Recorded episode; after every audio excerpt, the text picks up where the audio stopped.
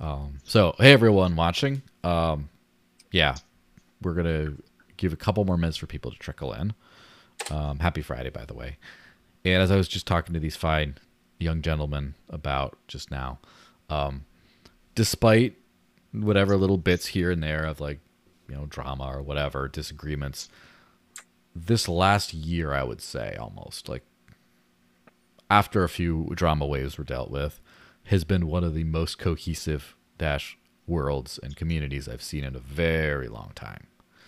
Um, there was always this like tension, like since 2016, I guess, when I started kind of bumping around the community, there was always this tension, whether people had a uh, community versus DCG tension, or whether it's between competing proposal owners during the um, 2017 onward like DAO boom, the money, the you know making it rain boom, and they were just a bunch of like like ah like it's like mistrust and like jockeying for things. There's a lot more of that like stuff, and maybe it's just because the community sort of like contracted after you know the money went away, and then there's less to go around.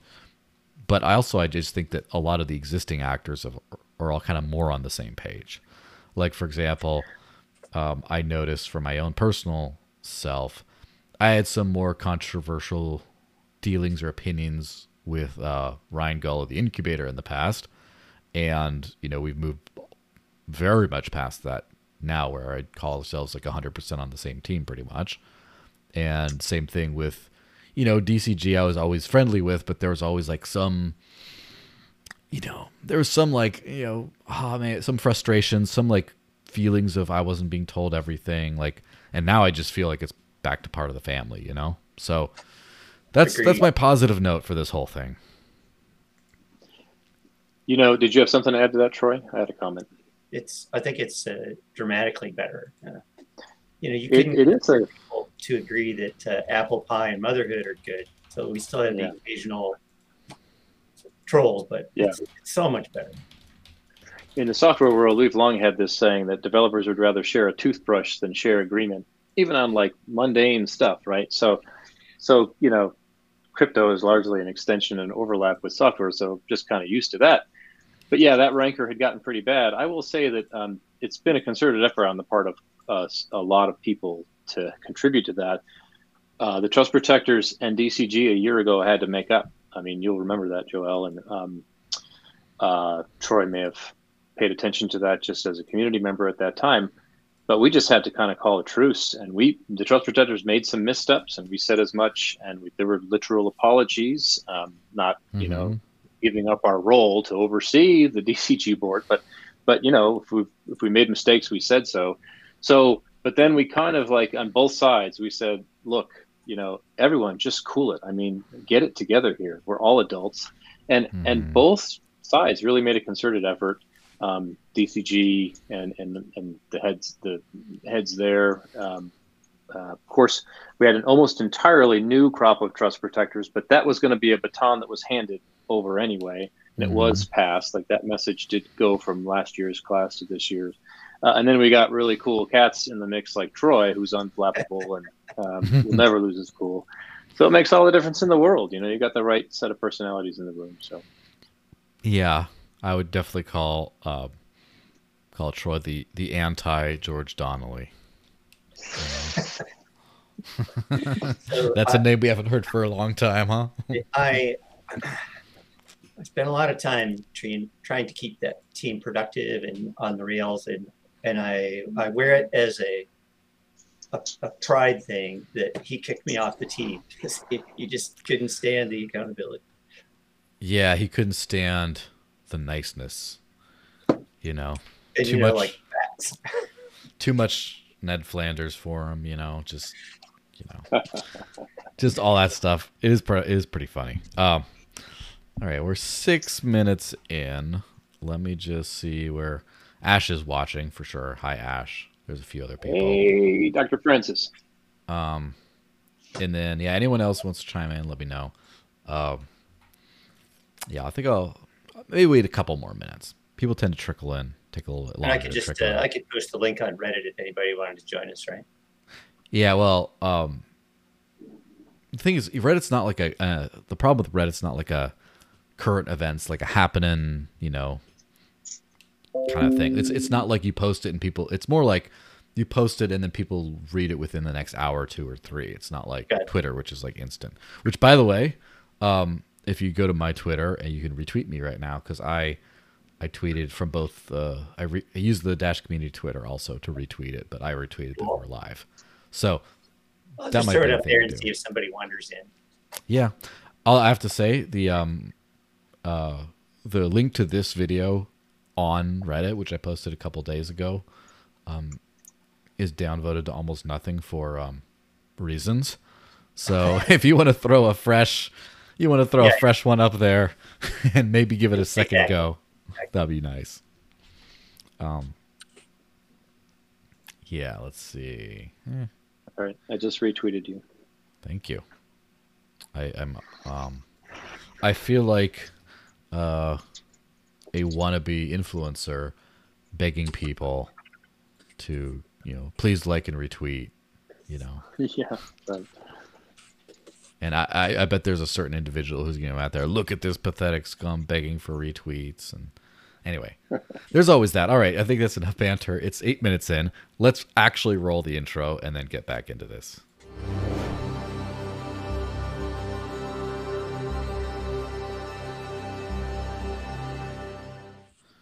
Well, hey guys, gals, and non-binary pals, as I want to say, uh, happy Friday. Uh, welcome to the newest edition of the Dash Podcast 201. And I'm joined by the only, the only in the world Dash Trust Protectors. Well, you're not the only ones on there, but you're the the ones who aren't camera shy. Uh, Solar Guy and Patrick, aka I am Sigmund. How's it going? All right, Passing. good to be with you again. Yeah. Uh, Other than the after party, this is the second place, the second coolest place to be on a Friday afternoon. listen, we're gonna have that too. Don't worry about that. Um, and before anyone tries to bring it up, no, I am not cosplaying as Patrick today. Um, we came with the same relative like hair and you know sweater, black sweater, on our own. So it must be that you know, and headphones, right? The whole look. Uh, buy this look for only twenty eight dollars or whatever. It just happened to be a Please retweet coincidence. Yes, please Yeah. retweet this look. Uh, so before we dive into just stuff in general, I'd like to remind you guys if you're in my Discord, you can go to the Dash Podcast channel at any time, and I'll put that little super chat up on the screen instantly. Um, also, if you're in the Dash Discord, you can go po- poke over into the AMA Podcast Questions channel and throw some extra questions in there. And obviously, if you throw me some D's on cointr.ee slash the desert lakes, then yeah, I'll, I'll put that up on the screen too, especially if you complain in the regular YouTube live chat, hey, it's not showing up. I gave you some money, and then I'll take your word for it, and then we'll go. so, all that stuff, all the orders business taken care of. Um, let me just start and, you know, go from there. So, first off, um, the, the Dash Dot Irrevocable Trust has been around for a while, for a few years, and it's kind of like a lot of new institutions in the radically new world of DAOs.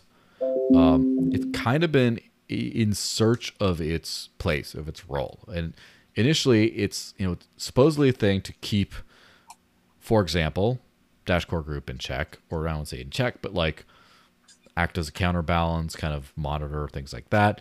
For a while, it seemed like the trust protectors, from an outside perspective, maybe were um, like just kind of like showing up to meetings, being ta- talked to, and just saying, "All right," I get-" and then it ended up being that certain people within the trust protectors took a more adversarial and whistleblower type role, and there's just a lot of stuff that has gone on since then. So, what is the modern role of the Dash Trust Protectors? What's what do you guys do these days? You go first, Patrick. Yes. um, right. So there is kind of the practical role that you mentioned. Then there's the legal role. This is pretty innovative in terms of legal structure. So, you know, um, an irrevocable trust means that um, it's not revocable, duh. Um, but revocable by whom? So that means revocable by the grantor. So whoever granted um, the assets to the trust can't take it back, right? So it's permanent, except under really rare circumstances. In this case, the asset that was granted was granted by a DCG management, and it was the shares of the corporation. And so the shares of the corporation were granted into an irrevocable trust. Um, that's important because the only uh, people who can control the board of directors of a U.S. corporation are the shareholders. Um, so the shares were granted into this trust. The um, trustee actually then becomes the single shareholder um, or representative of the shares, shareholders. And then this trust protector, this trust protector thing was added into the mix um, as advisors. One of the things that we've done a lot of over the past, just the past few months, a lot of this in Q4, was to really uh, dig in and and clarify exactly the details of this structure. Like, what does it really translate to in terms of legal role and um, legal obligations and all that good stuff? We worked a lot with the trustee on clarifying that, also with DCG's um, corporate counsel. So we really did um, spruce up our information on that. We're in the process of like documenting this and then updating the, the materials in the community about this um, so that it's all uh, you know brought current and so forth. So all of that is just the legal structure. So to try and state it in 10 seconds, the trust protectors um, advise the trustee, which is the uh, shareholder in control of the shares of the DCG corporation, which is to say, in control of the board of directors. And the board of directors, in turn, is supposed to be in charge of the overall operation and governance of DCG itself and its activities. So the legal structure is a done deal. Um, and we've actually kind of tested it a little bit. So we had to reorganize the DCG board in Q4. Um, we were a little late in doing that, truth be told. So we actually then it's like until you've exercised some of these, like some of these contractual clauses or legal arrangements, you're not totally sure that they're set right and that they work. But we we we did that and it's it's working. So that's positive. That's just all of the sort of legal um, role of the of or setup of the Dash DAO irrevocable trust and DCG as um, the corporation involved in that trust, and then the trust protectors um, as protectors of those shares and of the trust and the corporation. Now, then there's the practical role. Like, well, what are these humans who are called trust protectors? What are they actually doing on a you know month to month basis?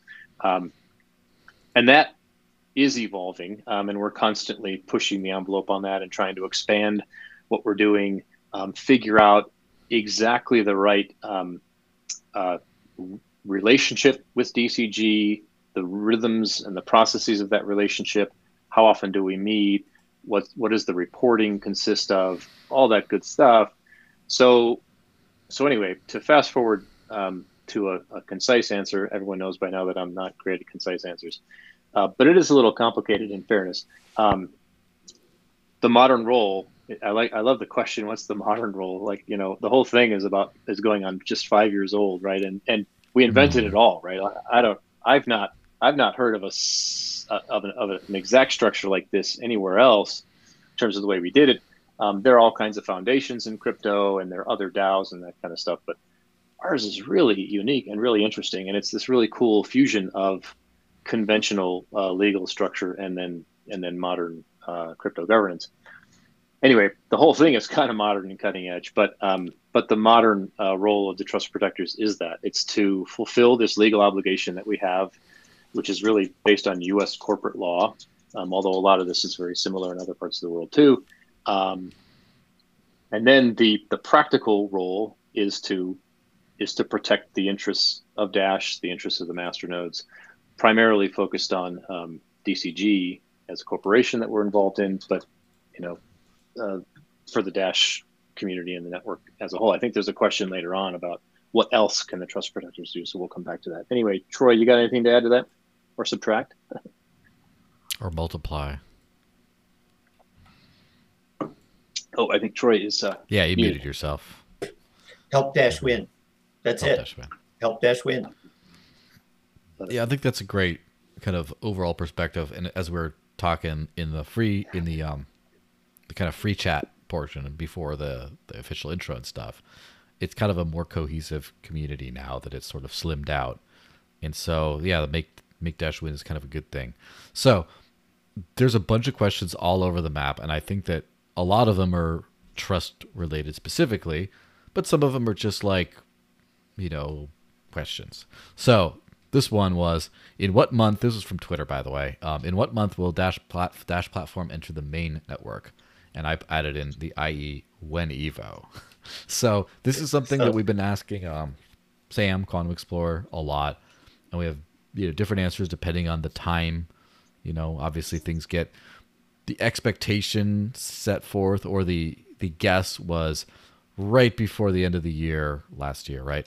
We'll have a release candidate one ready for rigorous testing for a couple months and then and then release. Release candidate one, as far as I know, is not out yet. Um, do you guys have any special visibility as trust protectors that someone like me, some like Rando, um, on the internet, whatever, does not necessarily know? Yes. Take it away, Patrick. When Evo, Patrick, Right. you should know. Right. Yeah, we should know. Um, I agree with that. We should know. One of the um, one of the disciplines that was a little lacking with regard to platform was um, a data-driven um, project planning system. Um, we had some parts of it, but it wasn't really robust. So when I got involved in the interim CEO role, that was top priority, um, and that's been in place since mm, mid to late summer last year. Um, it's not a perfect solution, but it's um, you you got to have something, and it's got to be data data driven. There's no way platform is really complicated, really complicated. There's Mhm. lots of dependencies, not just um, technical dependencies, but human resource dependencies. Right? This person's out of the office next week, or out of the office today, or this person's waiting on that person's commit, or et cetera, et cetera. Um, you you there's no way you can just hold that in your head um, or try to sketch it on some kind of a, a weak project planning tool like list it all out in a spreadsheet or something um, so we do have there is a data driven planning system in place um, Balazs Bezi inside DCG has been doing yeoman's work uh, managing that. Uh, Brian Foster has helped. I contributed some to that. Um, so, such as it is, the um, what our system is telling us is um, that uh, platform is slated to go live on mainnet, live on mainnet. That's the other thing. We've got to be very specific, right? So um, a release candidate on testnet, beta on testnet, releases on devnet. Um, those are all very different things, right? So I, I noticed that a lot of the phrases are just kind of kicked around, um, and sometimes they're used interchangeably. So we try to zero in on on production software, as we call it in the software world. That's that means um, platform live on mainnet, right? Because obviously, until you're live, until you're running production software, it, you're not. Uh, it's just kind of by definition, right? You're not live. You haven't finished the job.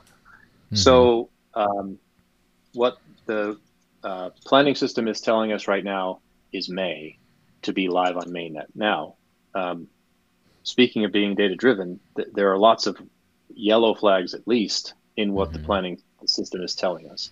Um, there are known unknowns, right? So there's some of that.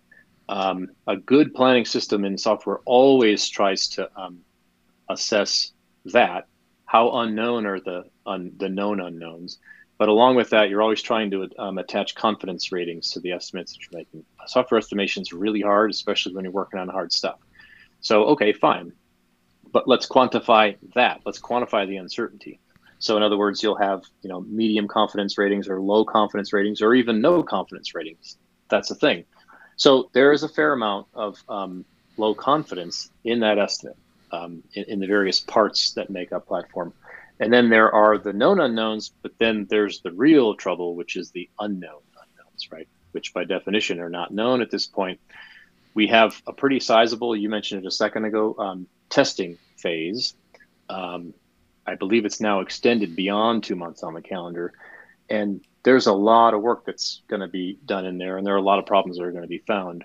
Um, so to the extent that there are unknown unknowns, that's where we're going to find them, and their impact is is also unknown. So that's where um, the best guess right now is May uh, to be live on mainnet, but we are watching that really, really closely with DCG. Um, we're talking about it constantly. Um, so that's all we can do at this point.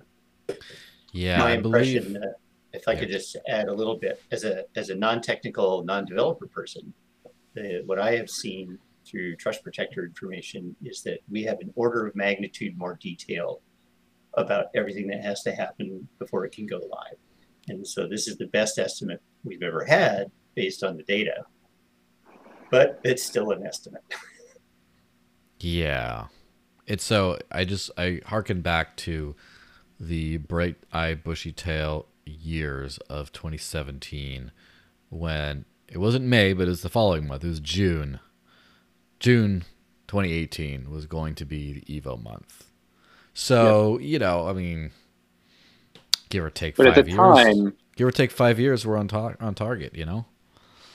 Yeah, so that was a mistake. I mean, hindsight's twenty twenty, right? But um, but embarking upon um, s- such a comprehensive, um, all-in-one release was a mistake. We we should have been more iterative and rapid release um, Mhm. oriented. And we're, there's an effort to get back to that. Sam's working on it. The whole team's working on it. We will get back to that. We have to, because you can't continue to try to work on um, these overwhelmingly large um, releases, um, Mhm. especially in general, that's a difficult thing to do. But in our particular situation, with the manpower that we have and the money that we have, it's just a showstopper. Anyway, but uh, but the problem too is that there was approximately zero, um, what I would consider professional grade software planning that went into those early estimates, um, and, and zero quantification. Right? Um, I, I, as best I can tell, there was zero. It's just best guess estimates. Um, by some of the folks involved in the planning of it,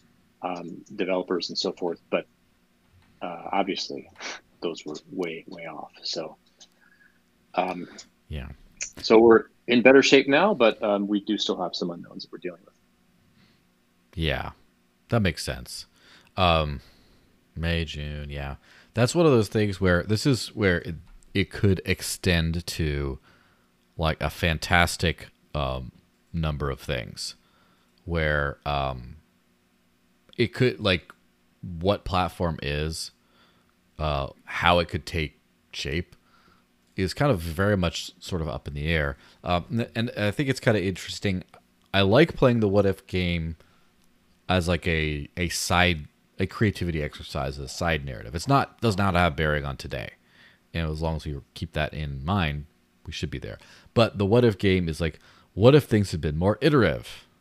It's like, okay, well, I think that Dash's market position would be significantly better today. Um, and like if we'd been like, all right, let's just do an iterative release of like a basic username setup. That all it is is just a basic little bit of data that resolves to someone's xpub key, you know, and just does a new address whenever you send it, and it's just that's it. And then what happens if you add a thing here? What happens if you focused on trustless masternode shares first instead of other things? And then now you got this like crazy data platform, which um, in some cases, I, I'm wondering what the value proposition is going to be at the end of the day instantly, because a lot of people have just said, like, great, can it do these five things? It's like, well, we need smart contracts for that. So the answer is kind of no. But then it sounds like adding basic smart contract functionality should be relatively easy afterwards. That's what I've heard as well. But so here's the, the thing this is the other thing that I don't think we can ignore is Dash was a ragtag group of just a couple of like community developers making very little money.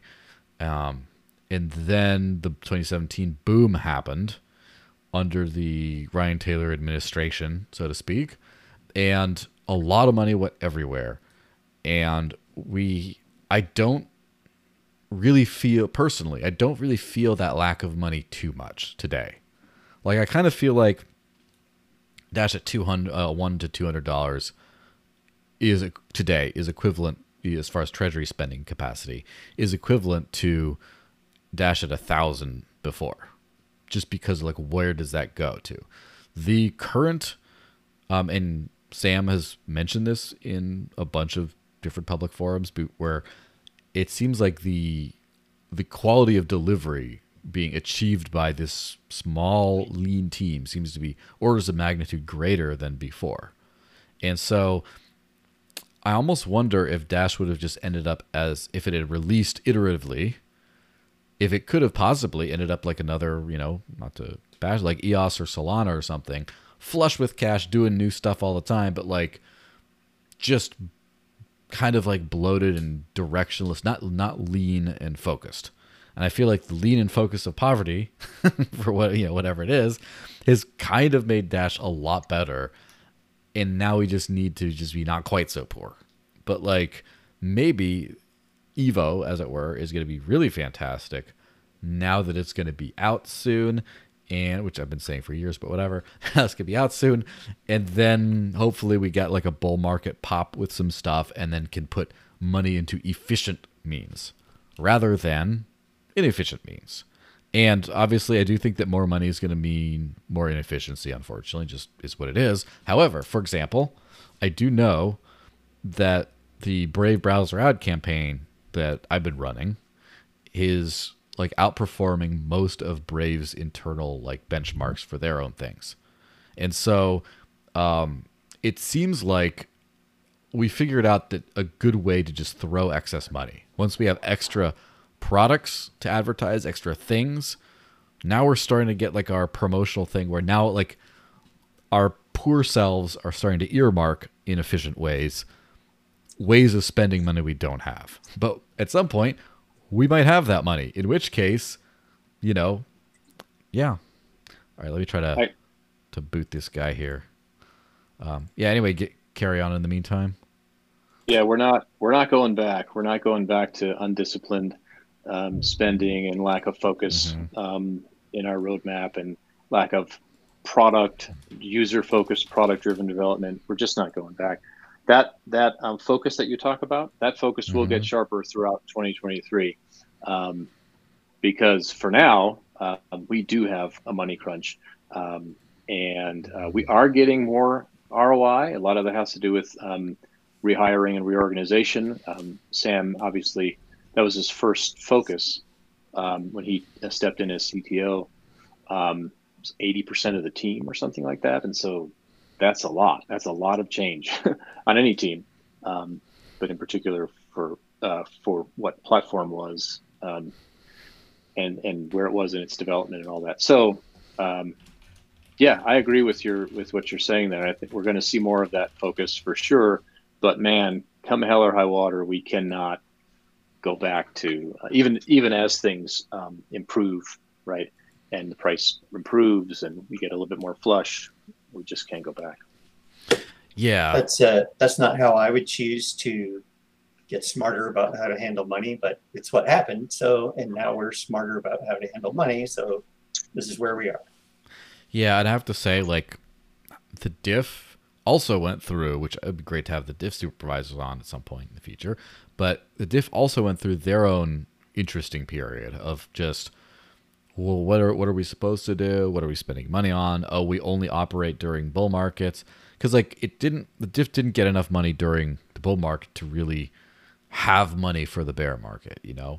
Although in some of these investments, right? I mean, some of them have done quite well.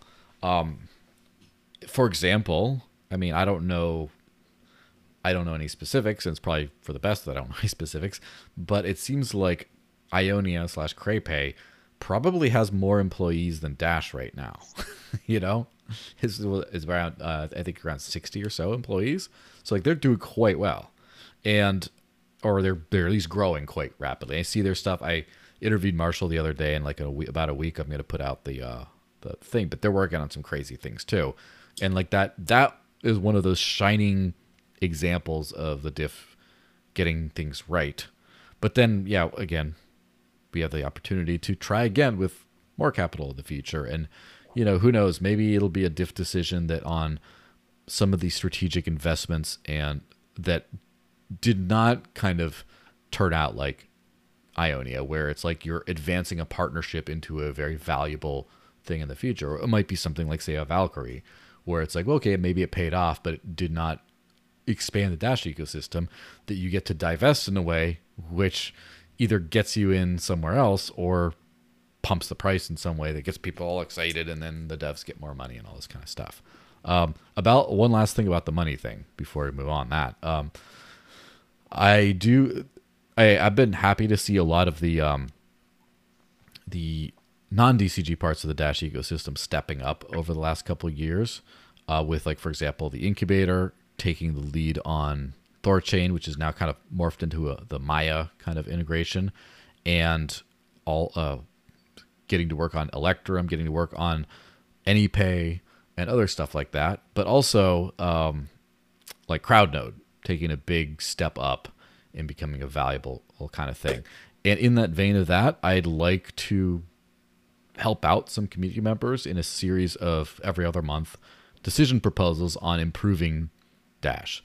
Which like right now we got the Evo name one that's up right now, which I think is kind of interesting.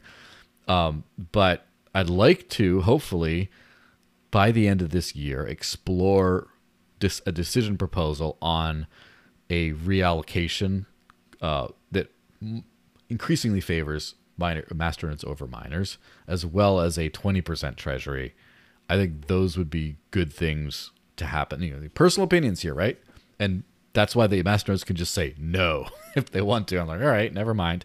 But to basically giving more avenues for staking income for new people buying Dash, as well as giving the treasure the treasury the startup capital portion of the of the Dash network's funding much more like flexibility to actually pay more developers, hire, you know, put out more marketing, all that kind of stuff.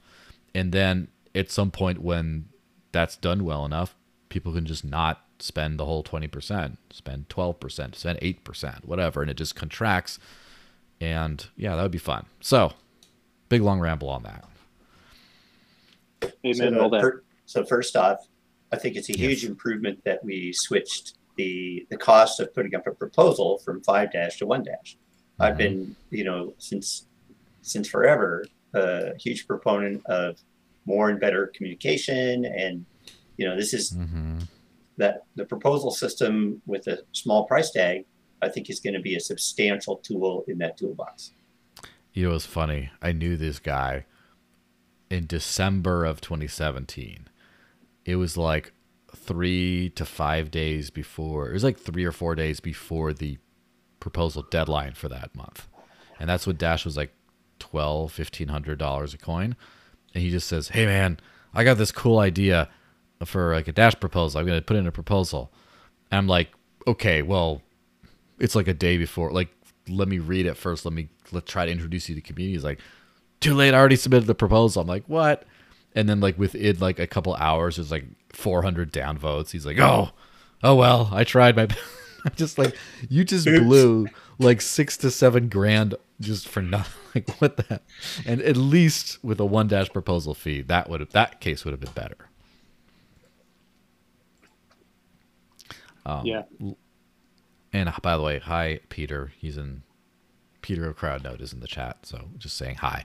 Uh, Shout next, outs, shout outs to CrowdNode. They they have done so much for the Dash community. yes, I made a, some possibly annoying jokes about Marshall Standard Time, about the the delivery schedule versus estimates of like Ionia's stuff. Um, but uh, CrowdNode Standard Time, they're on like the trains run on time time. You know, like it's pretty it's pretty crazy.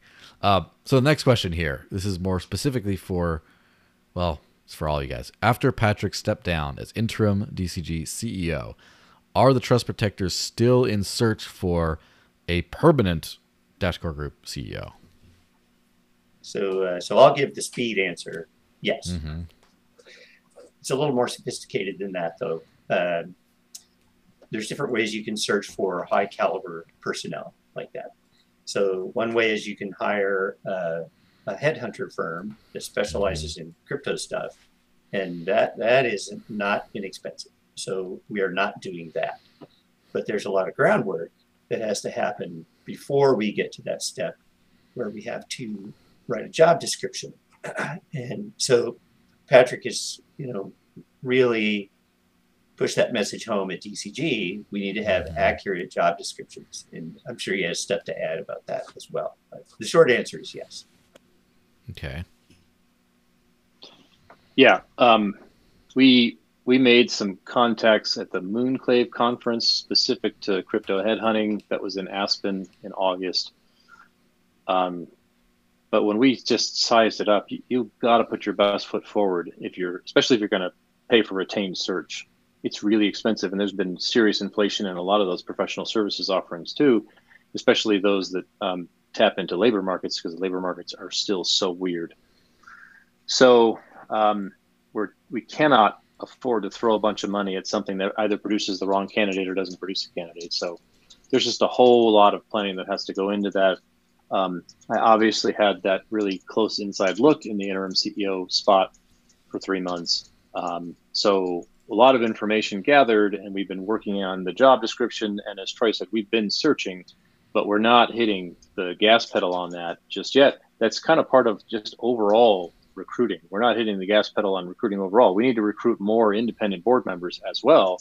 It's a really important priority, there again, it's a difficult recruiting environment, um, all things considered. So um, we're mostly in um, maintenance mode. We, we can talk more about it if you want. We went through a lot of stabilization of DCG.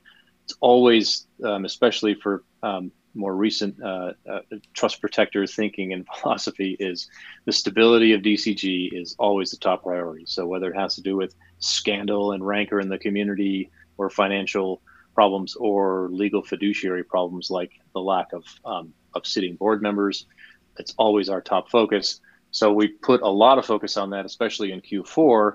Um, we, you know, in the course of a calendar year, the entire C-suite exited DCG little by little, right? Starting with Bob Carroll, the CTO. Um, well, um, based on the way that this board was organized, that also meant that we were down to a single sitting board member, legally Hmm. speaking. I Big am, problem. Look at Um, me. I am the board now. Yeah, yeah, yeah, big trouble, right? For all kinds of reasons, right? Concentration of power, uh, you know, fiduciary stewardship, and all that good stuff. Um, anyway, we got that part stabilized, but that was like the big recruiting effort of Q4. Um, and anyway, so we're keeping an eye on the other recruiting efforts too, but um, but for the most part, we're just making sure that we're stable and then keeping an eye on on what the delivery schedule looks like for platform and then we'll be able to know what decisions to make from there on out. Yes, and of course, money is always good with all this. We're ready to pay people like help. a CEO. And uh, and we would also appeal to the Dash community. You know, before you know it, it will be time for uh, elections for trust protectors, and we're interested in thoughtful, motivated people that care about Dash. Hmm And also who aren't super stretched thin and doing other things. Well, although maybe that's all you got. Yeah. Same thing for the DCG board. Let's put the word out today. Anyone who wants to do a lot of hard work for little money, and by little I mean none, we're not compensating board members yet. um, we need it. We need objective outsiders um, who can really roll up sleeves and contribute to uh, helping DCG as a corporation get to the next level.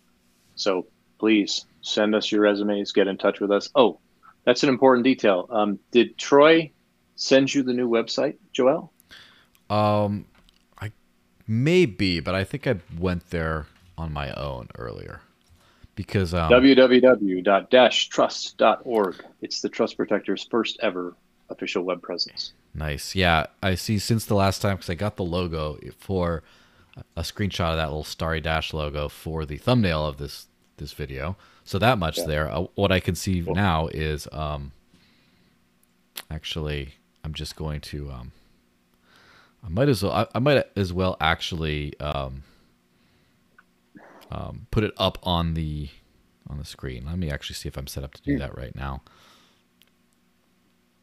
Um, maybe not. Okay, whatever. But you can just go. It's just a website. You can go there. Yeah.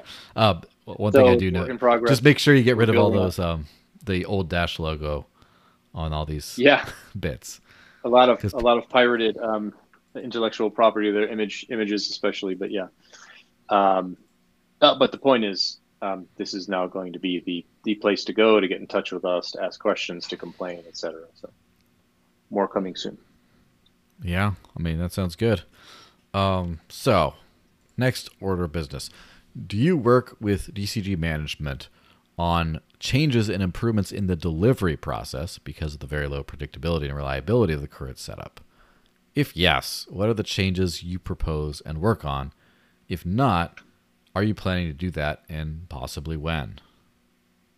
So I'll, I'll give the speed answer, then Patrick Mhm. can uh, really flesh that out. So um, historically, that's been the biggest weakness to the sort of homegrown in your garage, uh, the start of the Dash programming team, the dev team. Mm-hmm. Uh, it wasn't professional, was not professional. It was amazing. Evan was a genius. Uh, it was not professional. So, so yeah, a lot of effort to make it more professional. And I'm sure Patrick can flash that, flesh that out in 10 different ways. Yeah, um, it's constant. It's a constant process, but it's a balancing act, right? So, um, especially when I was in the interim CEO role, this is the point of a CEO is to orchestrate everyone to be rowing in the same direction towards the right stuff, right, and not towards an iceberg.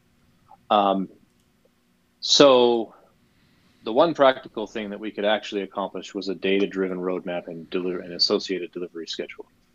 Um, so that's in place, but the the more change that you implement, the more disruption you're going to have. So we had to make judgment calls about what not to change um, and what to leave as is. So we've also left a lot as is. Um, so that's the yes and no answer. Um, over time, though, it is something that we're watching really, really closely. Um, in particular, via so I'm not the interim CEO any longer, but um, just to make sure everyone's up to speed. I'm a voting member sitting on the DCG board of directors. That's also the first time that's ever happened that a trust protector has actually had a dual role as a voting member of the board of directors. As far as I'm aware, it's the first time that a trust protector was involved in the DCG board in any capacity, because of course Mm. the board oversees the organization. Everyone reports to the board. The board's supposed to hire and fire at least the CEO, but possibly you know all the executives and all the leadership. So that started with um, just an observational role a year ago, the February of 2022, um, and then that evolved um, through to the interim CEO role, and then um, now to um, a voting member of the DCG board. In any case, that's not the CEO role, but it does give me a pretty much constant daily, weekly insight into um, the operations at DCG.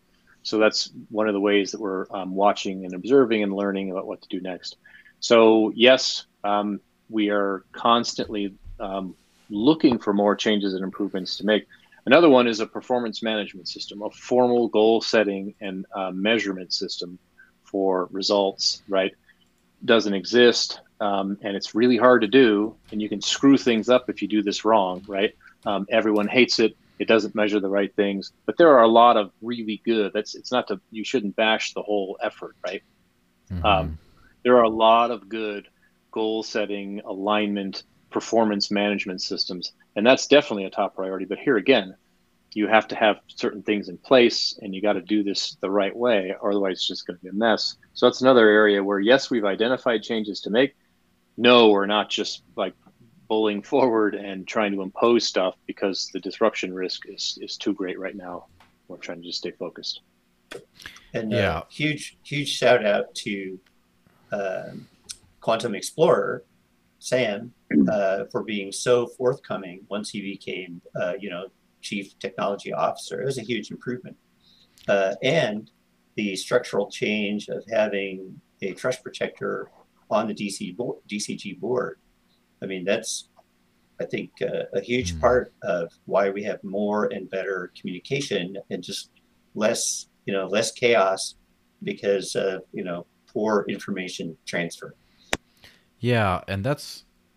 I mean, we're gonna get to one of those things soon, but um, the dual role is kind of an interesting role because um, the board runs DCG and the trust protectors kind of run the board, right? You're, are supposed to be able to, you know, remove board members if need be and things like that.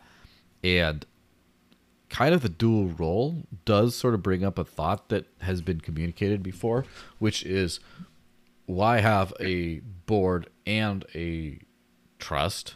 Why not have all trust protectors immediately automatically become board members and just kind of skip that layer of bureaucracy? Yeah, and I've heard that same suggestion, and um, I think that we can have both, and there are advantages to having both, but it's but without the um, the extra bureaucratic layer and the inefficiencies you get from that. So um, there's also supposed to be this line between the trust protectors and the operations of DCG. That's kind of written into the arrangement, even from the very mm-hmm. earliest um, writings about it, like Ryan's uh, detailed writings. But where you draw that line is is not blatantly obvious, and it can change over time, right? So, mm-hmm. um, just based on circumstances.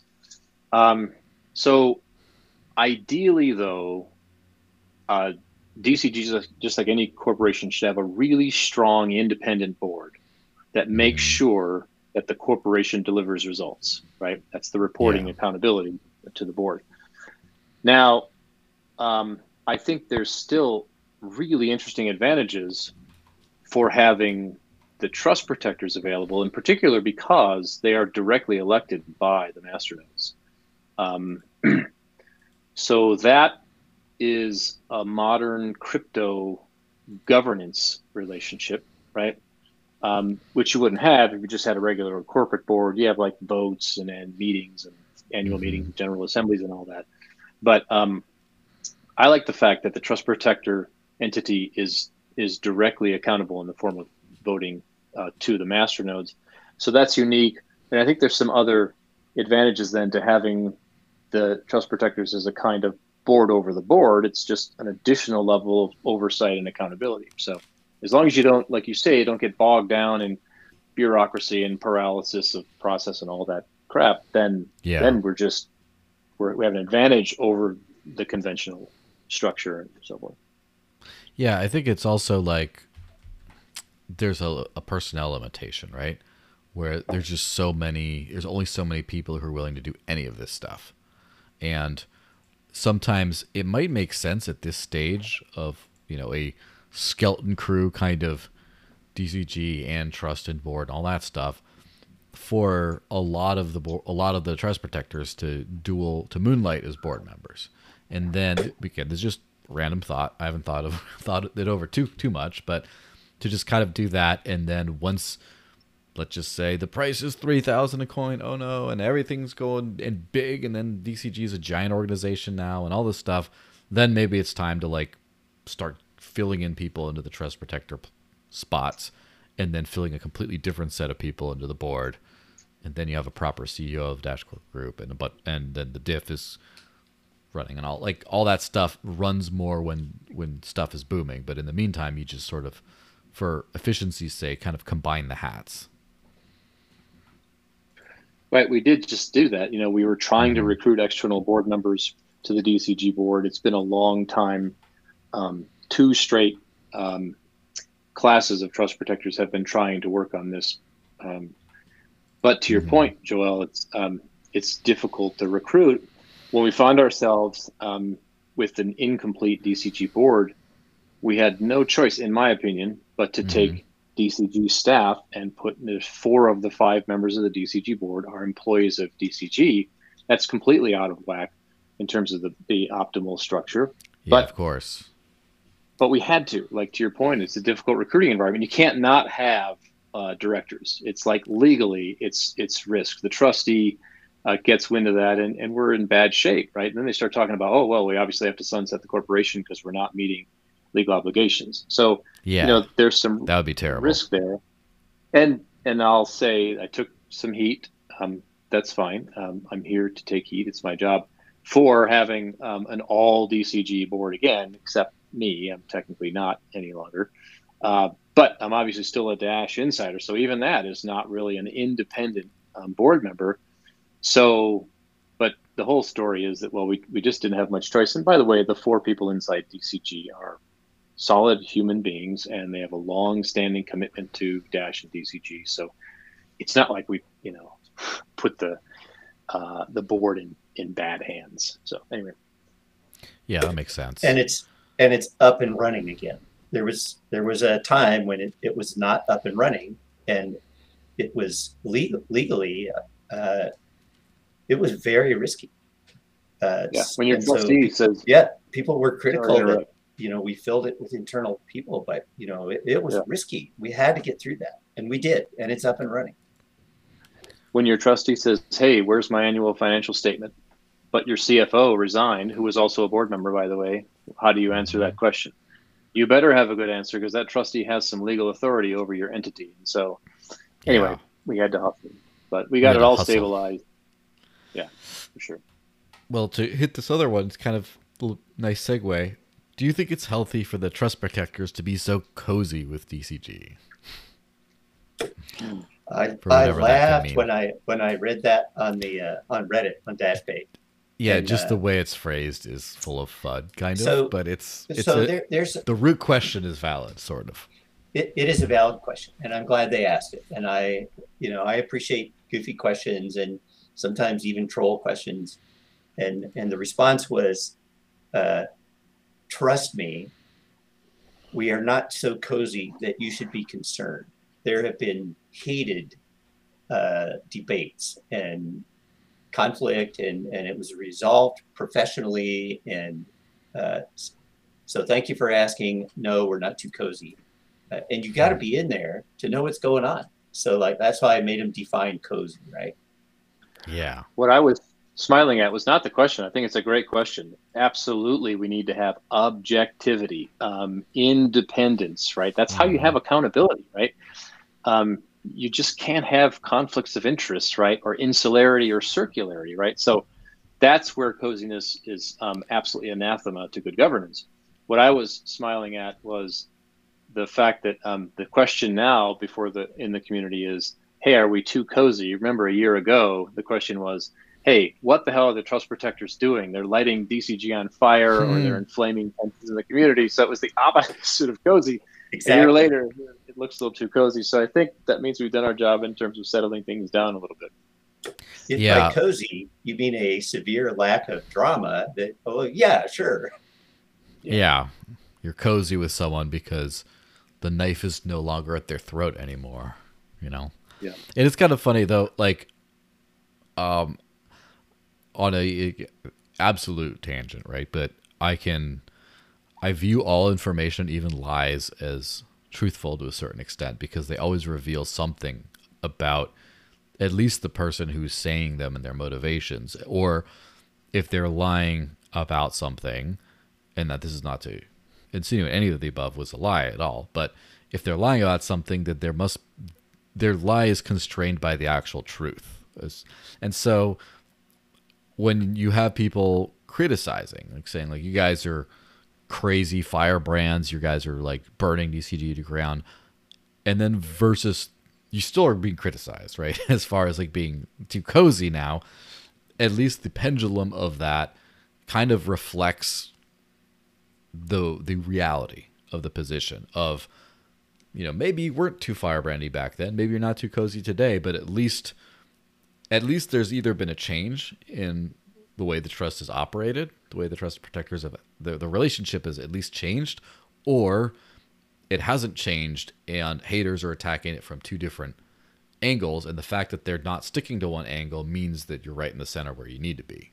So just some thoughts on like you know how truthful things can be regardless of you you view them as gospel or not Yeah, but anyway, to the to the point of the question there, um, just so that it's clear, um, we are absolutely in favor of objectivity and accountability and independence, um, and the opposite of coziness. There's the age-old um, pearl of wisdom, right, which is that familiarity breeds contempt, and there's a reason that that that pearl of wisdom has been around for I don't know thousands of years. It's the stuff of Shakespeare and the Bible and so forth.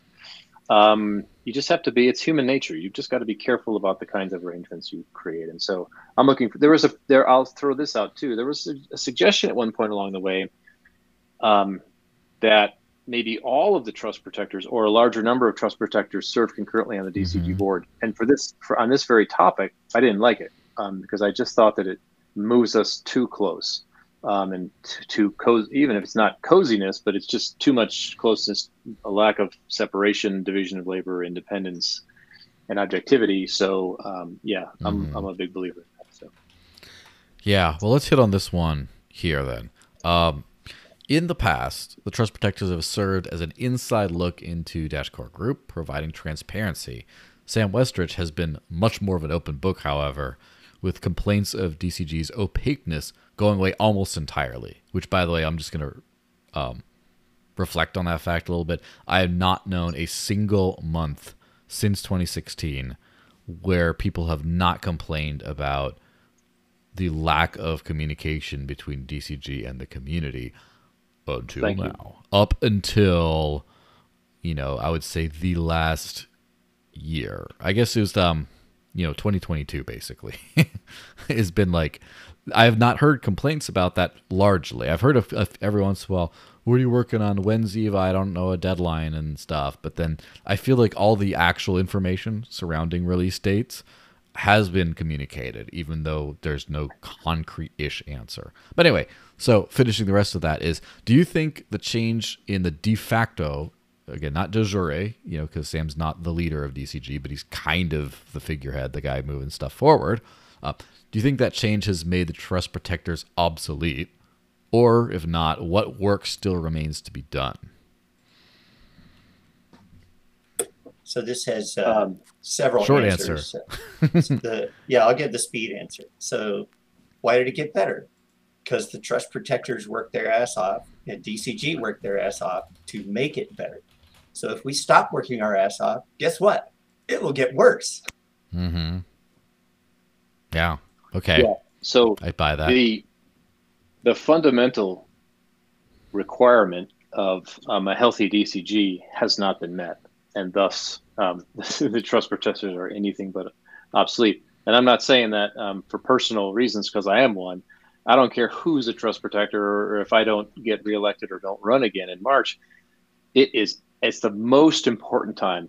And anyway, that is to have um, a strong, healthy, independent board of directors for DCG. It's the number one job of the trust protectors. We don't have it yet. We have a good board. I vouch for it, and I took a lot of arrows for vouching for it. Um, but it's not what a corporate board should be, and we're supposed to be governance innovators, right? So, I mean, if we're not even meeting the standards of the old world's standards of excellence for governance, then all this stuff we're saying about DAOs and DAO governance and all that just kind of becomes less meaningful. So we need to make sure we're at least meeting those standards and then of course exceed them with the unique things that we bring in terms of having a DAO and governance and treasury and all of that. Um, the other thing that I will say is that um, it has always bothered me as a leader of such as I am, um, the amount of work that Sam puts in in being the face of the organization. Um, because I know how damn busy he is and I know how complicated platform is. So he's really in kind of a dual role. He acts like the um, t- you know chief communications officer. Um, sometimes CIOs um, do a lot of the external communication. It's really unforgiving, and it's and everyone sees it. And sometimes sometimes it's hours a day. Um, so yes, um, that transparency has definitely calmed things down. It's definitely an improvement. Um, it is not the right way for DCG to be organized in terms of division of labor, and it's really unfair for Sam. He'll never agree to that. That it's unfair because he's he loves uh, being transparent. He loves communicating. So that's all fine and great, but we really should fix that. So we should say thanks for Sam for fixing that and adding to that transparency. Um, but we should really tune the organization a little bit more. Um, the other thing I wanted to point out about the question is that in the course of all the disruption over the last calendar year, you could even go a year and a half if you back up to Bob Carroll's departure, um, and then Sam taking over a lot of reshuffling and rehiring and retraining under his watch, and then Ryan, Robert, uh, and and Glenn, right?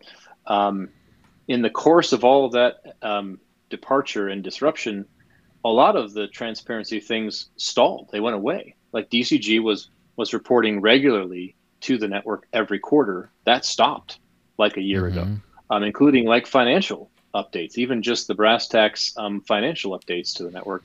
Uh, Brian Foster, Yeah. in particular, in his new role, taking over a lot of uh, Glenn's responsibilities and being a member of the board, has done yeoman's work on all of that. And we just got back to doing it again. But a lot of the transparency actually regressed because we just didn't have the time and the people and the process of, of talking to each other on a regular basis. Anyway, to the point of the question, I it is great um, that uh, Sam in particular has added to the um, transparency, but there's still a lot more that needs to be done on on all of those things. Um, official transparency, regularly scheduled transparency, like reports to the network, including finances, the board in particular. So there's just there's a ton of work to do. There's more work now than ever. And oh, by the way, when Evo is live, that When? work's going to increase yet more, right? so, yeah, notice I said yeah. when. Yeah. Not if. Because it we we're we're making it eventually. Um so that reminds me of this little question. Um about much of the TP's work focuses on Dash Core Group. Now, the Dash, you know, Dash DAO Irrevocable Trust at least was pitched to us as a legal entity that allows the DAO to own property and assets. And almost the entirety of its focus has been on, as far as I know, all of its focus, although that could be I could be misled there or you have incomplete information, uh, has focused on Dash Core Group and you know it's like the big gorilla in the room with the most like property and resources that we care about what happens to them that makes sense. But is the trust ever going to or is there how much merit or is there to the idea of the trust kind of putting its fingers in other pies or having other dash funded organizations under the purview of the trust in some way shape or form? Does it even make sense? It just i don't know just throwing that out there. Is it just is the trust is the the trust a dcg check and balance or does it have other potential roles outside of dcg Yes. So, uh, so for example, um, Side note, um, I, I love the way you answer questions because even when there's a longer answer, you start with the conclusion first, so I know what the answer is. This is a constant dispute with the wife over this, where it's just like, "Hey, are you hungry? Well, I already ate. Yes, but are you hungry? Like, thank you for the additional information. I want to hear yes or no first. So, thank you Yeah. on a personal level for that. so yeah, so the immediate short answer is yes, and uh, to, to give just the just the thumbnail sketch, um, DCG is really important, but Mhm. um, Dash will grow and morph and evolve. And we can certainly imagine a time when the trust would do other things. Um, but in the meantime, DCG is pretty important. So, you know, we have to pay attention to that first.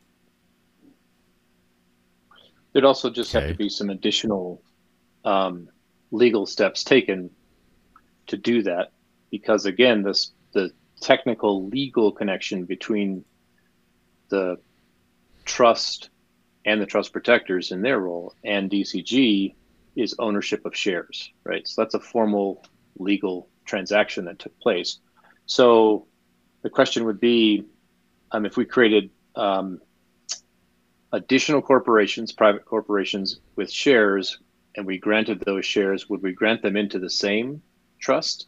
Like the DIF has a not similar, but a somewhat similar structure, and there's a there's an election by the network too, which is a really important connection.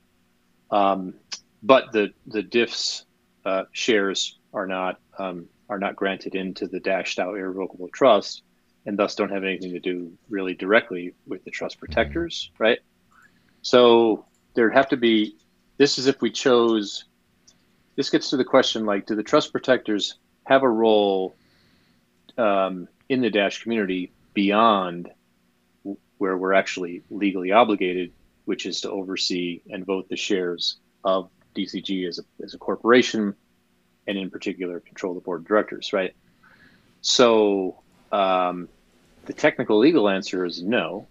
Um, but we could certainly expand that as a DAO and say, well, we want the trust protectors to be dash protectors.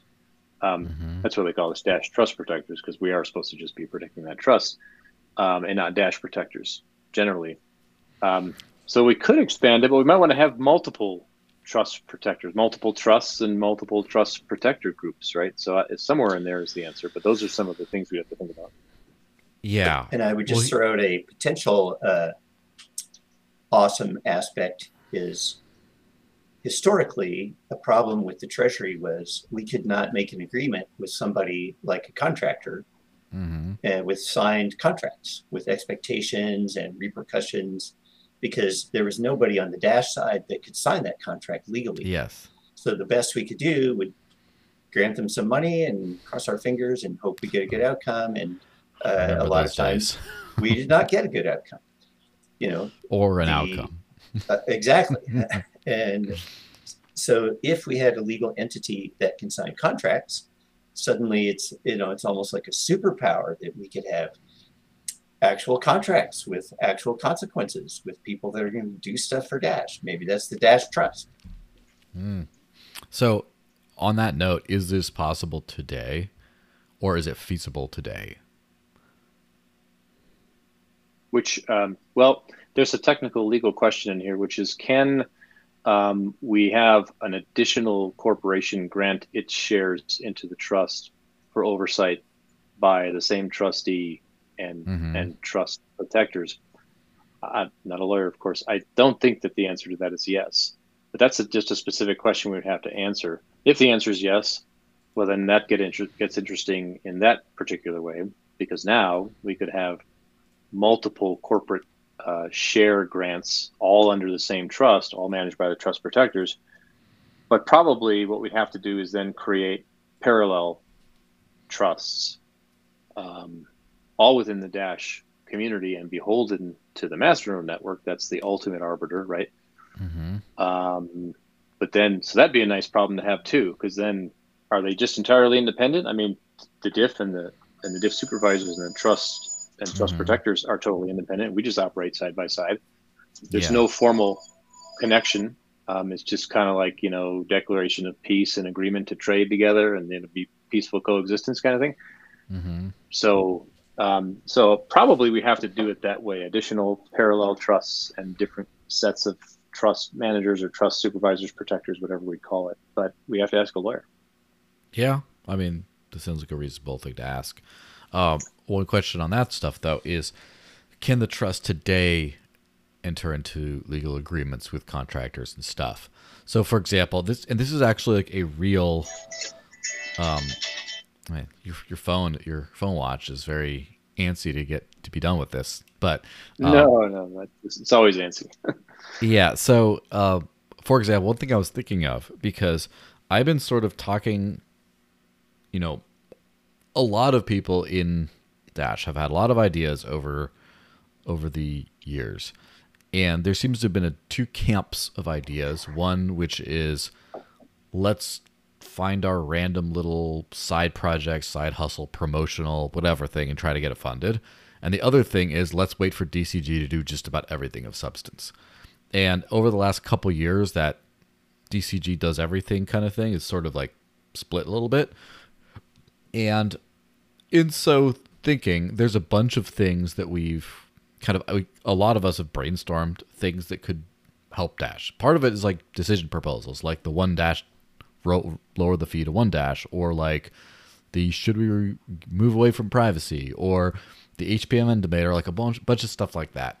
But there's other stuff, like for example, um, the big question is the BitLicense, right? Which is unfortunately, I did not know just how complicating not having a specific regulatory thing in one of the 50 US states would be for like all of Dash.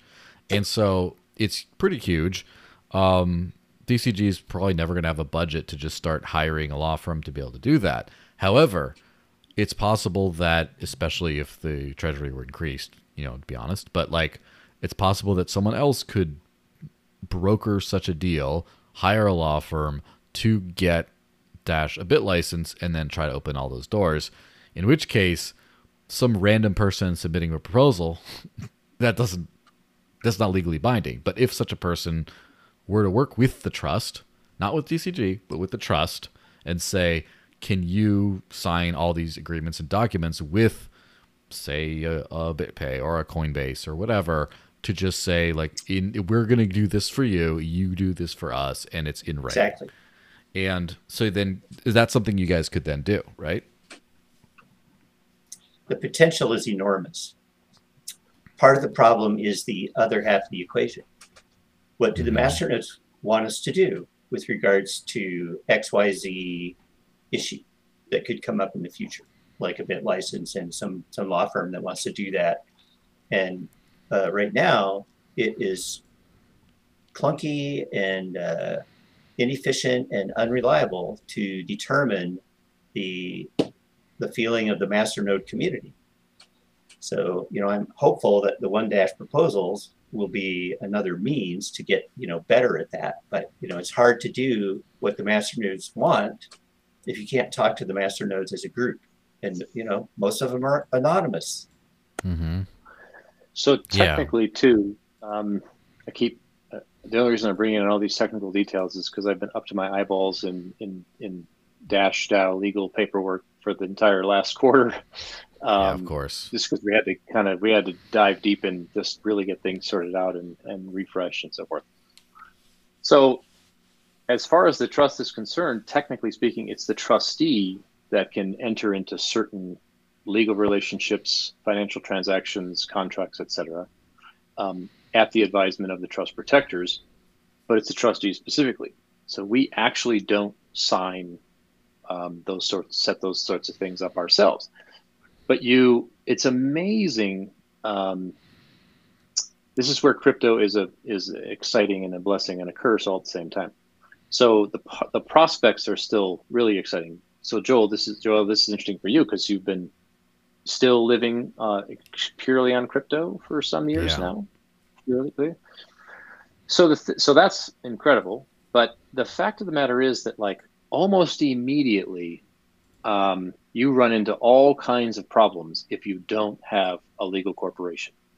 Um, Yeah. paying a, a staff. which, which is why I right? I do now since last year. I've been and there you go. teach hopefully And teaching other for- people how to do the same. A corporation of one, right? Some kind of legal Mhm. structure. But Yes. it, when you have a distributed team that's spread out all over the world, oh my God, you'd be amazed. And very few people, even the purest of, of the diehards, right, can can survive entirely on crypto. There's just so much fiat that's needed to live. Um, so large majority of DCG staff is paid in fiat to do that. You have to have bank accounts, do that. You have to have a corporation, you know, all this kind of stuff. So whether it's big things like a BitLicense or an exchange uh, and a contract with an exchange, um, you just cannot do that with something like, say, the incubator um, or just a pure dash funded organization through the treasury system. You, you, which I love, by the way, having it, those at our disposal and the fact that we can have those kinds of things. But at some point, you you're just frozen unless you can actually unless you have actual corporation, and then you have to have all these other accoutrements of the corporation too. So that's how all the pieces fit together. Yeah, interesting. Short answer, yes. Like what Troy started with. We'll finish with that. yes, we can do all that. That was in Yeah. the details. Yeah, that's good stuff. Uh, there was something else I wanted to go over in here, which was um, the escalation protocol, which sounds Yes. pretty badass, but like I don't know if it is. So, uh, who wants to talk about? I, I it was mentioned. It was mentioned to me in a message about this escalation protocol. So, you mind telling a little bit more about what it is and what it does? So uh, I have written up a little introductory piece, which will get published. Um, hmm And people that are familiar with the Dash community historically, um, you know, it's kind of messy. And uh, I mean, it was the first functional DAO, and it's still the longest running DAO in the history of cryptocurrency. So, I mean, we're in literally inventing this stuff. Uh, so we didn't know how to resolve problems. Uh, the Treasury does give us some tools. We can vote on things. Um, is the vote binding? Depends on how you ask the question, and you have to just start defining terms. Um, but part of the problem was it was a community. So anybody that had an email address for Ryan or Cott or anybody else on DCG, you know, if they had a beef, they could just they could just go hassle them. And sometimes they were perfectly reasonable questions uh, and expectations, and sometimes they were not. Sometimes they were abusive and uh, nasty and, and, not helpful at all. And uh, so DCG got pretty uh, hesitant to respond to that because you know anybody could throw stuff at it. So the idea was conceived with the previous class of trust protectors, and Ash Francis put in a ton of work to make that process systematic.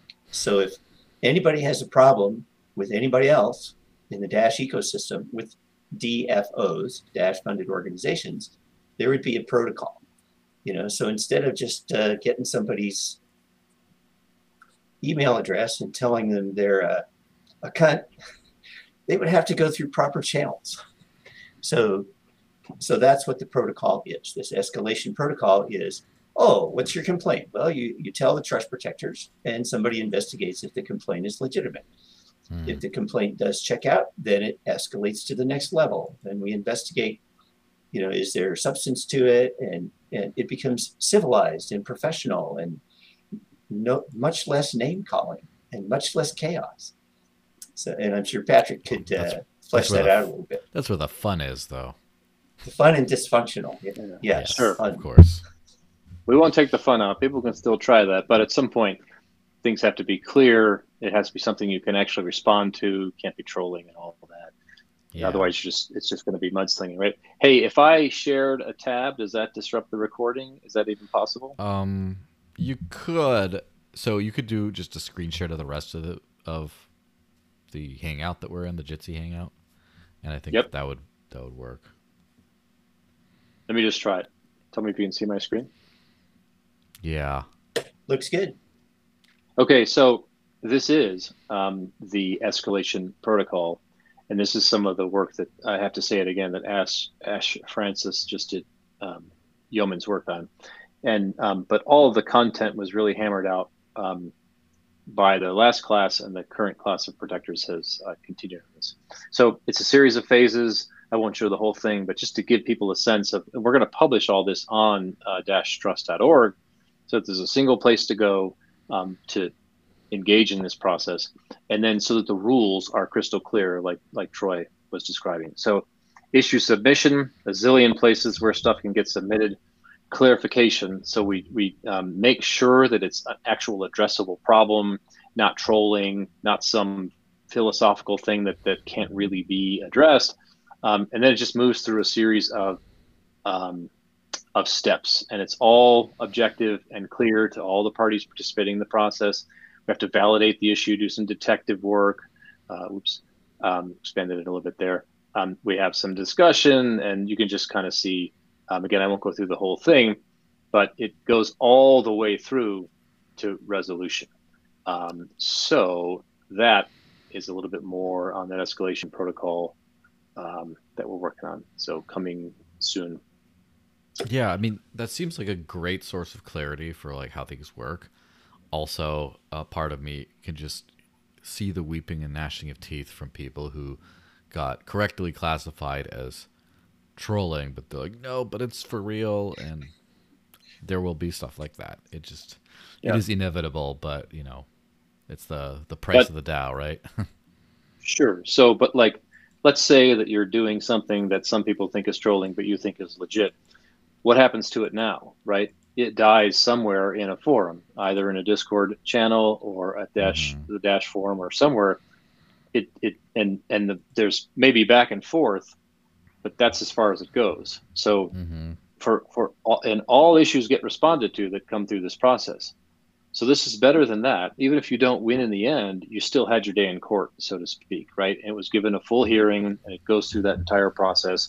And respectfully, so I, I use the term trolling, but we're never going to say, "Oh, get the hell out of here, you're a troll." We're of course going to be professional about it, but we might have to say, "Sorry." Yeah, you're gonna um, say, "Get the heck out of here, you're a troll." You. And the the uh, the ultimate technical goal would be uh, a website where the person that submitted the issue uh, can see at what stage it is, and the people that are involved. You know, it's transparent. It's the definition of transparent. So everything is above board. Everything is documented, and it would it would just solve a lot of chaos and drama, which is Yeah. not that productive. However much fun that might be, it's just not that productive. And it'd be especially cool if this was a platform DAP and all this was on recorded on chain. And it's literally the complaint thing. I know some developers. I got access, man. We're ready. Yeah, that exactly. That is that's where it would would go next, and that would be just really great and efficient. And obviously, it would proves out um, it proves out platform and real world uses and all that good stuff. Yeah, and honestly, like I get that that's like a specific trust protector escalation clause kind of thingy, ex- escalation protocol. Sorry, uh, but I think this would be fantastic for the actual governance side of things, right? Absolutely. and part of it is um like i am quite i have to see you know gotta be careful exactly how i say it but dash central is not the most productive place in the world for engagement and a lot of times you just just get a lot of like sidetrack nonsense type stuff and like to get what people are really thinking it requires a more of an activist role as far as like a po proposal owner to like seek out masternodes and seek out their counsel and and weed through stuff rather than just this is what i want. What do you think? What do you guys think of this idea? And then just there's just so much that's not like i think that's good or i don't think that's good. There's so much like personal vendetta or like just like random like you know argument about something else. And so obviously that whole stuff needs to be fixed but at the very least all this like discussion on this um i think could be monetized right? And obviously not in like a annoying like paywall kind of way but in a if this is all on chain not necessarily on l1 but if this is all you know uh, through state transitions you update the state every time you do stuff then there's like platform fees being like credits being thrown around here. And then you start to have a little bit more sustainability to the network rather than just the inflation based thing that we have today. And then what happens if there's a value in that kind of a thing? And then you start building out like um, i think that you know maybe this is just a little too utopian right off the bat but it would be fun to create a like just a discussion protocol. Make it like really smooth and then start shopping out to all kinds of um, other companies and things like that that are just like look if you plug into this DAP thing especially if there's like a Thorchain or Maya whatever integration, so if people can swap whatever their coins. It's it's kind of like a spam filter where because people need some credits to engage, but it's also like a very good documented public kind of discussion forum thing. So that, that like the this could be an interesting thing that kind of gets piloted with the the escalation protocol, then turns into a DAP, and then kind of goes on from there. And then before you know it, maybe Dash's killer app wasn't digital cash, but it was enabling complaining online in the most streamlined way possible. or You never know. govern, governance in DAOs. Yes. So I always you think never know. in- the the market state- could decide something very different from what we envisioned. and uh, so so I'll just circle back. Um, the immediate problem is it would be nice if we had better governance within the DAO ecosystem and all the players because it's it's kind of complicated and uh, has not run in a really optimized way before. And we think this would be a really useful tool because it makes it transparent and objective, and there's very specific guidelines. Uh, but I think a lot of people are unaware of how many things have been innovated by Dash and then copied by other cryptocurrency uh, projects. And there are a number of other DAOs, of which we are the oldest. And if Mhm. this works, I imagine why wouldn't what you know? I think they're going to be snapping it up. But you know, hey, let's let's walk before we run. Yeah. Um. All right. So we're getting probably towards the end of this thing. Uh, last call for live chat comments, etc., etc. Just let me know anything else you missed. Um, ping on Discord, ping on the other stuff, and then as for you guys, um, start thinking of some some parting thoughts. Uh, you know, shout out to the community. Uh, the communication thing was so bad in so many directions for so long. It's it has taken a while to develop new habits. So I just want to encourage the community. You know, if there's something you need to know, come ask me. Yeah, Solar Guy on everything, and then I am Sigmund on everything. And yeah, that's some good stuff. One last little um, one last little thing because it's kind of current and I've been monitoring all the channels and a lot of discussion that should be happening in the live chat has been happening in some Discord channels on the subject of the Evo proposal question, which is kind of funny and I kind of made fun of the triviality of this, but might as well bring it up because it is a governance type question. So the question was should we use the name evolution for the platform release? And that seems to be relatively straightforward. I think most people will probably say yes. You know, it was kind of, you know, Brian Taylor and his folks that moved to more calling it Dash platform, but like the OGs seem to like Evolution name. I like it, whatever. But the funny thing is, so you have a one Dash proposal fee, and tradition states that you submit a request for one Dash. It costs you one Dash, and you get the refund if the answer is yes. If the answer is no, you lose money, right? So this person put in a two dash proposal question. And the logic behind that was quite interesting and like reasonable, which is like, well, it's a 50 50 chance of yes or no, rather than just I'm going to either recomp or lose money for the privilege of answering this question. I want to kind of like if I if it if it's right, I will get compensated for my risk. It kind of thing. And it, it kind of makes sense. But then they open this giant can of worms of like, well, it's not a discussion, it's not a, a governance question if you ask for more than that, and therefore, blah blah blah, I'm not going to vote for it. Oh, you should because of this, and like the question of like compensation for governance questions is kind of interesting because there I have seen in the the heyday of 2017 era, some people ask governance questions and ask for more than the five dash back. Like it was five dash in the day, and um, just off the cuff, what do you guys think of? Do you think it should be you only ask for uh, a refund, and if the correct answer to the question is no, you don't get the money back? It's like, well, that's the price of asking the DAO for questions, or do you think they should ask for something? So if it is yes, that it compensates them for the the potential risk, or do you think that that would skew things too much in the favor of wording a question so that they're more likely to get the money from it if it's yes. And anyway, brief touch on that that can of worms before we wrap this up. And anyone else who has questions, make sure to jump it in. So, so I'll throw in the speed answer. Uh, I haven't formed an opinion yet. This is a fantastic problem to have. We're having this conversation because no one has ever done this before, and this is a new governance tool. So I would encourage people to try it out and see what happens and see what doesn't work. And Dash is the innovator again. Yeah. What do you think, Patrick? I lean towards. Um, I don't like. Um, how would you describe this? Messing with the whole incentive disincentive uh, structure of human interaction. So, like um, eliminating loser pay, loser pays in the judicial system, for example. Mm-hmm. Uh, I think that was a huge mistake. Um, anyway, so this kind of t- gets to that kind of a thing. So I lean towards yes, you should have risk of losing some dash if um, if you're not careful about how you what you put into the into the treasury system, the proposal system. Hmm. Interesting.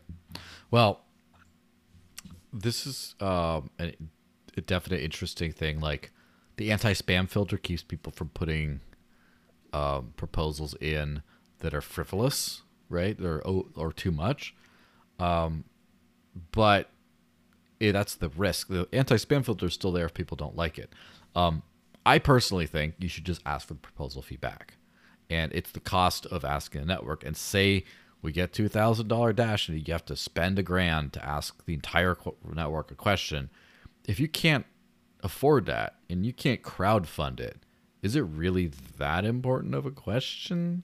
If you can, if like it's no and you you're out that much. But yeah. the big thing though, ultimately, my opinion on this doesn't matter. I'd like to give not an opinion, but an observation, which is the free market decides. Whereas if you do a one dash proposal fee, if you do a one if you ask for one dash back, people are very likely to consider that as a purely governance question and vote accordingly. And there might be some small bias towards the way who who submitted it and the way they worded it and stuff, but mostly it's just the question. The higher that dash amount requested back becomes, the less the decision plays into the decision the actual decision in the text plays into their decision to vote yes or no. They might be like, yes, but screw this guy for asking for an extra dash, so no. you know, there might be some of that. And if you ask for a thousand dash, zero dash no, because this is such an important question. No, no, no, no, no, because people just think you're after the money. And so in that continuum, the free market will decide. And I do think that the the one dash is the best way to get the purest answer. And if you start getting to two dash, people might be a little. I think two dash is the limit, right? If you start getting to three and above, people are like, you're trying to, you're hoping people answer this one way in order for you to profit. So therefore, get out of here. That's that's yeah. my my observational opinion on this, but the free market will decide. It will tell us. Yeah, I'm with you. I agree that having the market mechanism is a big deal. Um, very, very important. This gets to another important issue, though, which is that voting is way, way, way too hard. Voting with a Dash Masternode is roughly equivalent to like um, ordering a, a mobile phone in parts and assembling it yourself and hoping it connects to the network and transfers yes. voice and data, right? So, but you know, it's not that. difficult. Is voting through CrowdNode. You're not wrong and uh, yeah. totally agree with Patrick. Uh, we have to streamline the process. We mm-hmm. one of the topics the trust protectors are interested in is uh, we're trying to dredge up data to see if there is actually getting to be less and less voting, because that could that could become problematic. Uh, and you know, part of that is just the structural problem of actually trying to vote. Uh, so we want to make the process uh, easier and more inclusive uh, and, and it's a new tool and we're still figuring out how to use it. Yeah.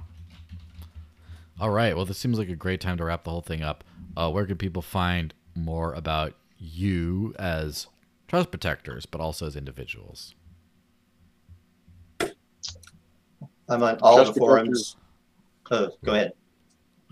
Well, starting with Trust Protector, sorry to interrupt, um, dashtrust.org, www.dashtrust.org. That's the new site. So that's going to be our online home. It's going to expand a lot. So find us there, communicate with us there. And then, um, yeah, as far as our individual profiles, I think I am Sigmund and Solar Guy are we're everywhere. Twitter, Discord. Yeah, so yeah. I'm I'm on all the forums very regularly, so they can DM me. They so we're not hard to get a hold of. All of the above. All right, fantastic. Thanks for joining us, guys. Everyone, thanks for watching. There's going to be another episode of the Dash Podcast in one month. I'm actually on a schedule now. It used to be every two weeks, and then they're just like too much like redundancy, so I moved to every month. But then it was like I don't know when per month. But now the fourth Friday of the month, the last Friday of the month, is the Dash podcast. So look forward to it next time. I have not lined up the next people, but I have a few good ideas. And obviously, I'm going to try to do a When Evo around one of these things. So look forward to that. Now it's time for that glorious thing called the after party, where people just come in. This is like the real. You know, it's funny. Some people have actually gotten salty about the after party. They're like, "You think you got this exclusive you're controlling all this power. You're super in club of, and it's like, well, it's literally just like a couple people after the podcast that stayed around. It's an entirely an organic product, right? Where I did this podcast, some people like to hang around afterwards, and then it just ended up being like the the power hobnob room or whatever, but also just a fun hangout. But anyway, if you want in on the after party, you go into the Dash Discord, the Dash Telegram channel, wherever, and ask, "How do I get in the after party?" Or ping me. You can DM me on Twitter. I don't care. Just ping me and say, "How do I get in?"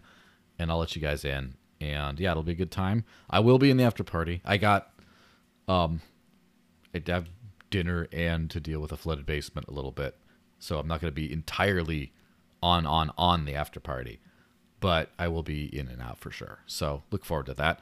Thanks everyone for watching. Let me see any last um, comments and questions. Uh, Peter says awesome. I'd like to end on awesome. Um, see you guys enough. around. It was a pleasure. Thanks for pulling Peace. together, Any- Joel. Anytime. Appreciate it. man.